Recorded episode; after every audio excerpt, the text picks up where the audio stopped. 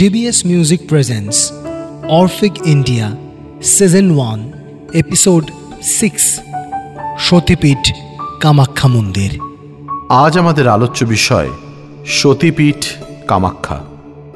পীঠস্থান বর্ণনায় কামরূপ কামাখ্যার পরিচিতি সর্বজনবিদিত।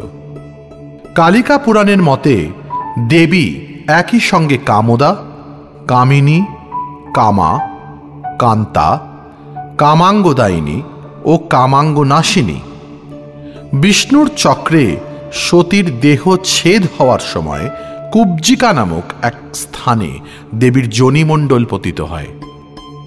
এই জনি দেশের দৈর্ঘ্য একুশ আঙুল আর প্রস্থ দেড় হাত।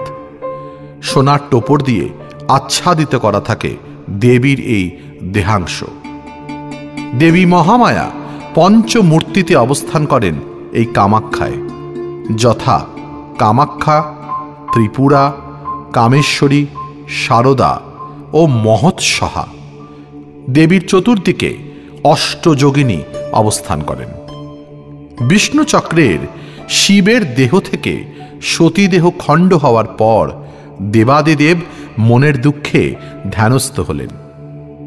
কামদেবকে পাঠানো হল দেবাদিদেবের এই ধ্যান ভঙ্গ করার জন্য। কিন্তু ধ্যান ভঙ্গের পরিবর্তে তিনি নিজেই শিবের কোপে পড়লেন।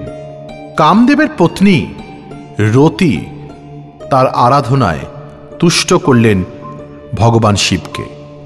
আর শিবের আদেশে নীল পর্বতে জনিমণ্ডলের উপর পাথরের মন্দির তৈরি করা হল। গরুর পুরাণে বলা হয়েছে কামাখ্যার প্রথম মন্দির তৈরি করেছিলেন স্বয়ং কামদেব।